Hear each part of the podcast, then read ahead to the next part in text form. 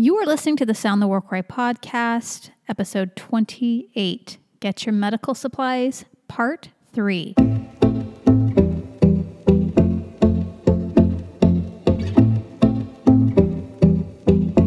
From people of faith, hope, courage, and lots of knowledge, welcome to the Sound the War Cry podcast.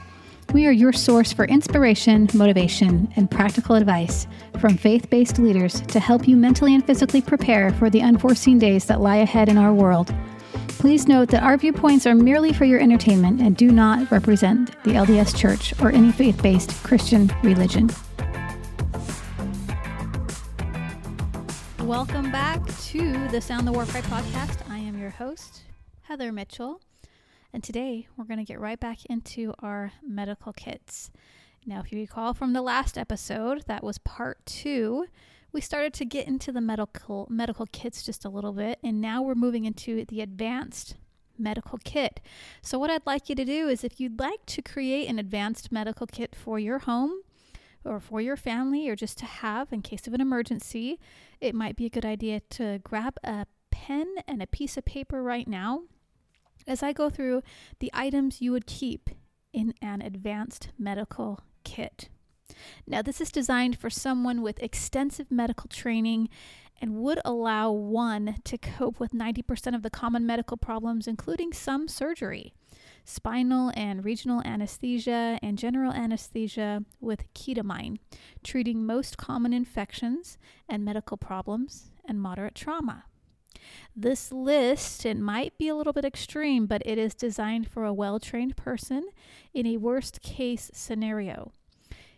Even though it's a long list, and it is, okay, it all packs down. This sort of amount of equipment packs into two medium sized nylon multi compartment bags and a Plano Rigid 747 box. Medical personnel treating people in an austere situation must triage.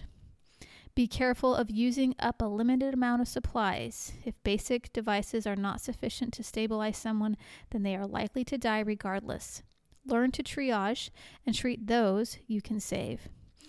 I would like to add here it might be a good idea to just let me put a plug into your brain for getting your paramedic license just a paramedic, whatever certification program you got to go through to get that. I think we've looked into it in the past, my husband, and it's maybe three to four thousand dollars. I think he was saying.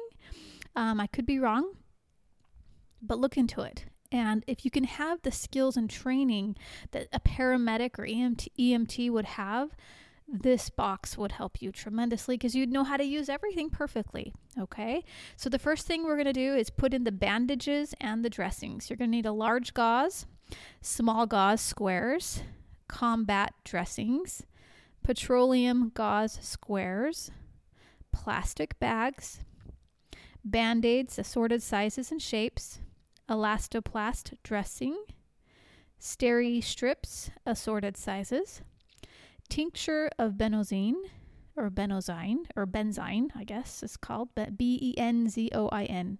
Ben benzoin roller uh, elasticized plus cotton bandages, two inch slash four inch slash six inch, triangular bandages, safety pins, cotton buds, paper tape half inch slash 1 inch.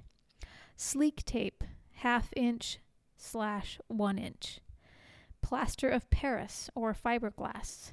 Roller bandages, 4 inch slash 6 inch. Eye patches. Those are the bandages and dressings you'll need. Now for the airway. Oropharyngeal airways. Oropharyngeal O R O P H A R Y N G E A L, airways. Nasal airways. Um, in parentheses, it says nasal trumpet. Resuscitation face mask with one way valve. Self inflating resuscitation bag. Endotracheal tube slash laryngos- laryngoscope uh, laryngeal mask airway, in parentheses, it says LMA.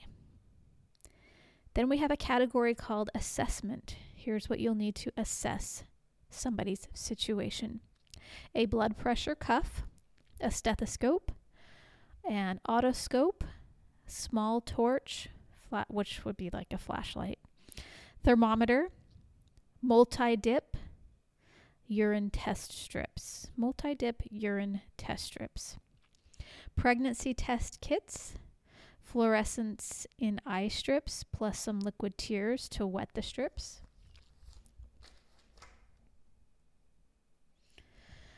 Other, you're going to need small eye magnet for FBs, space blanket, air splints, arm slash long leg slash short leg. SAM splints, S A M, all capital letters. Do not know what that is. Sterile and unsterile latex gloves, scrub suits. Now we're talking about the IV kit. Here's what you'll need normal saline or Hartmann's. Um, this next word I'm going to spell H A E M A C C E L, Haemaccel or pentaspan, a colloid resuscitation fluid. IV giving sets, maxi sets plus standard sets. Blood collection bags plus filter giving sets. Syringes, 2 slash 5 slash 10 slash 20 ml, milliliter. Needles, 20 slash 22 slash 24, and uh, gauge, gauge, gauge. I think that's spelled gauge. G A U G E. Sometimes I get confused when I see words like that. I'm like, is it gauze? It's not gauze, but they spell the G A U and then they have the letter. This is gauge. IV can cannula C A N N U L A S 16 slash 20 slash 24 gauge spinal needles 22 gauge Luer L E U R locks or heparin locks saline for flushes tourniquet T O U R N I Q U E T and alcohol wipes. Wow, I mean, some of these medical terms, how the heck do they come up with these names and spellings? I mean, how do you pronounce them? This is why I'm in the holistic um, medical field myself. Dental kit oil of cloves, which is just clove oil, my friends. Zinc oxide paste, dental mirror, sharp probe, compactor, extraction forceps, elevators. Your surgical kit the Mayo scissors, disinfecting forceps, small plus medium needle holders, small curved clamps, small straight clamps, large curved clamps, scalpel handle plus blades, sizes 11, 12, and 15, or disposable scalpels. Small bone saw, lift, out, obstetric forceps. Okay. Lift, out, lift dash out, obstetric forceps. Emergency obstetric kit includes cord clamps, bulb suction, etc. Suture material, Vicryl 0 slash 2 dash 0. Chromic 0 comma 2 dash 0. Dermalon 0 comma 2 dash 0. Surgical stapler and remover. Heimlich flutter valve. Chest drains, various sizes drainage bottles or flutter valves, Penrose drains, Foley urethral catheters, 16 French, most useful size. Urine bags. Nasogastric tubes plus spigots, heavy duty scissors. Medications. Okay, I know there's people out there listening. You're falling asleep. You can't handle this anymore. I need you to hang tight with me, okay? Um, this is really the last little section I have on the advanced medical kit is the medications. Stay with me. Take a deep breath in. so let's stay awake for just this last part. Okay, here we go. Providone, iodone prep, antiseptic skin prep, and slash or alcohol prep, antiseptic skin prep, chlorhexidine, and cetrimide. That was all just one bullet right there. The next bullet antiseptic hand wash. the next bullet 2% benzalkonium chloride anti rabies. It says to avoid eye contact. Antibacterial soap, paracetamol or acetamino- acetaminophen or oral mild analgesic. you guys. These words. Okay. Aspirin, oral wonder drug. Diclofenac, oral mode analgesic. NASID. Okay, seriously. Like, who's naming these words? Is it an alien from somewhere that they just dictated in a microphone and they, they tried to just spell out whatever this person, this thing said? Why do they have these words? Nobody can pronounce them. Nalo, okay, naloxone, I, I, uh, naloxone IV, antagonist to morphine, morphine, Atrop- atropine IV, pre-med poison anti, lignocaine or lidocaine, um, IV local anesthetic, metoclopramide, metoclopramide. Parentheses, it says Reglan, anti-emetic. Augmentin oral IV, penicillin antibiotic. Metro, metronidazole, metronidazole oral, anaerobic antibiotic. Cephal, cefaclor oral, Ceph, cefaclor, cefaclor oral, cephalos, cephalosporin antibiotic.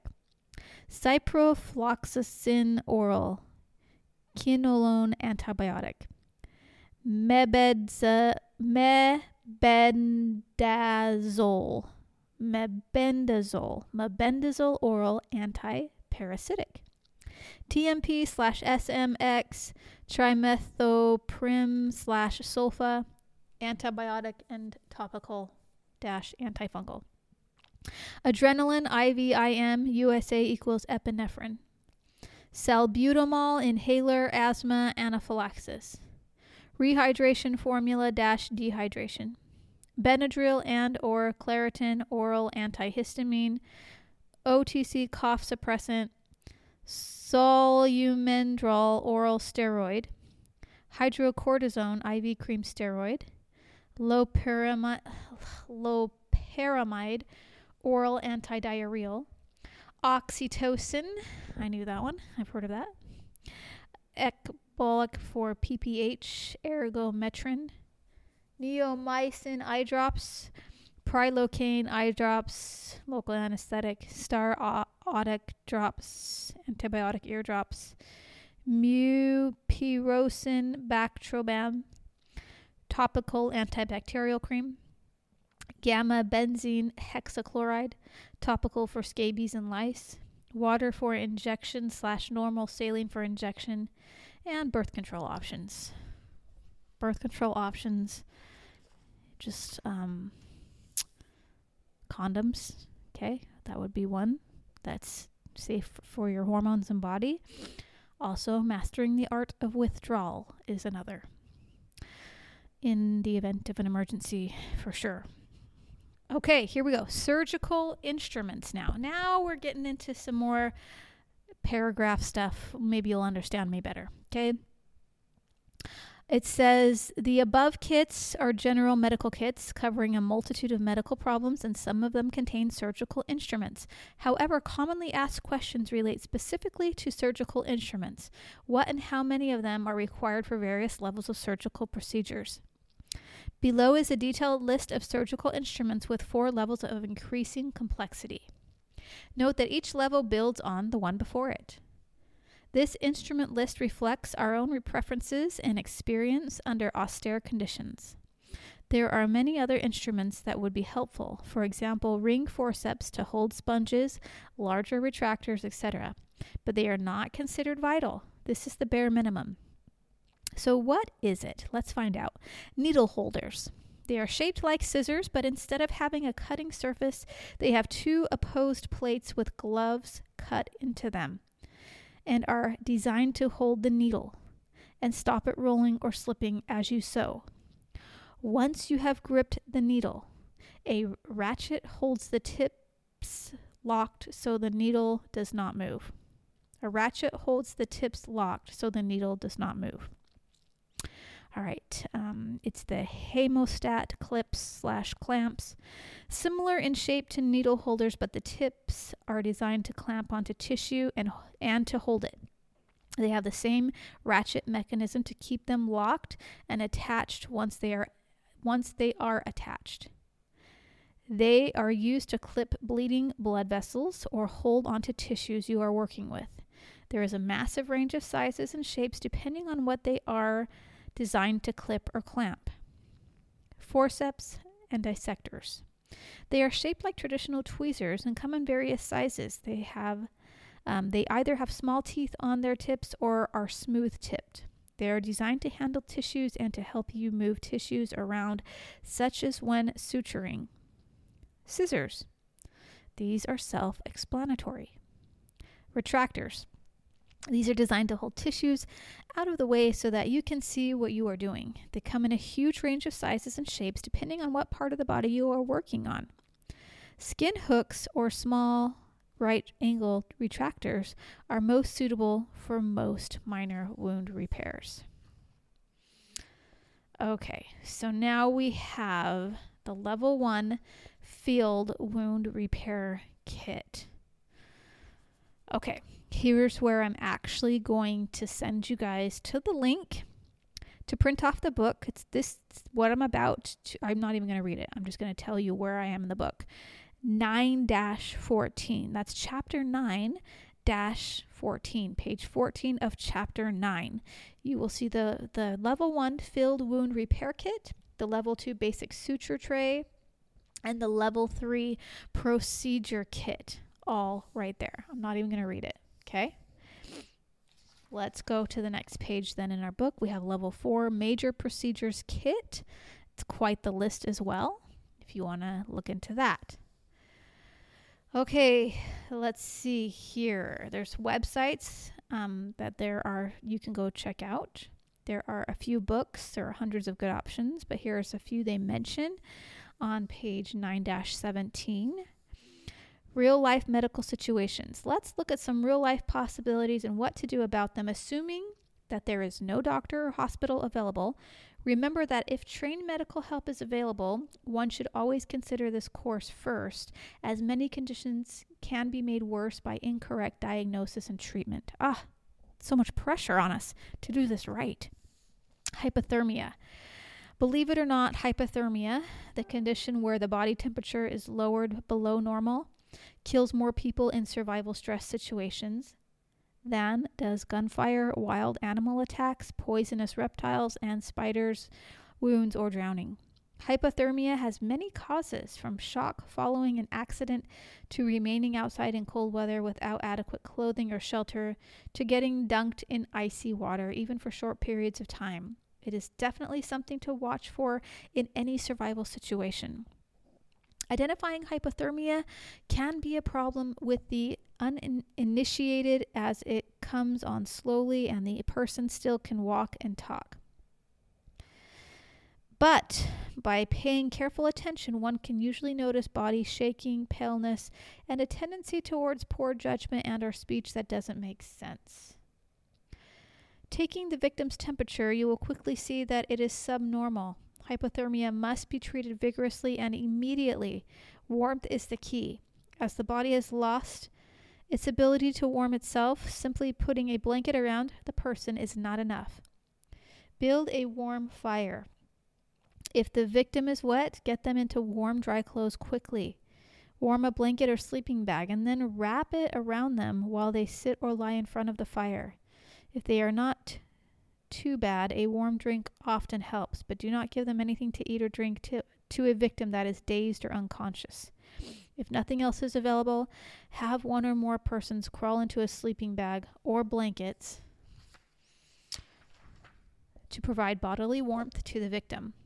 Then keep the person warm and dry until they are fully recovered. Okay.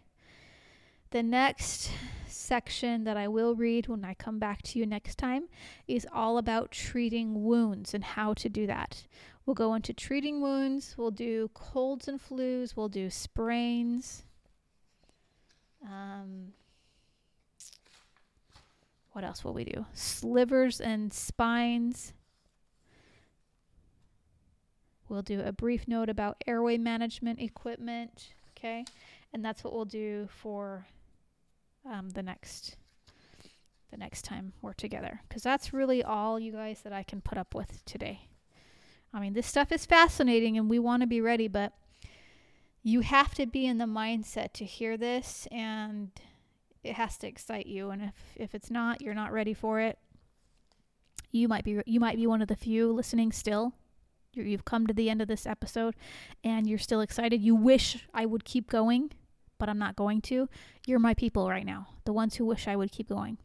Don't worry i'm coming back soon. We're going to finish this up. We're actually not going to finish this up but we're going to get through more of it. And this is an important section guys. We have to know our medical. We got to know what to do in the event of an emergency or crisis where people are dying, people are hurt, people are injured. How do we treat and heal these people so that they live and that we can be there to support them during this time. Okay. All right. Hope that this was helpful for you. If you liked this episode, share it with a friend as always, and I will see you next time. Bye bye. All right, everybody. Thank you so much for listening to this week's podcast episode. I really appreciate it when you rate and review the show, share it with a friend or a neighbor, someone whom this could help. And if you happen to know any emergency preparedness specialists, any people out there who are interesting or have something to say about the last days, some knowledge about uh, what's going on, I want to interview them. I want to talk to them.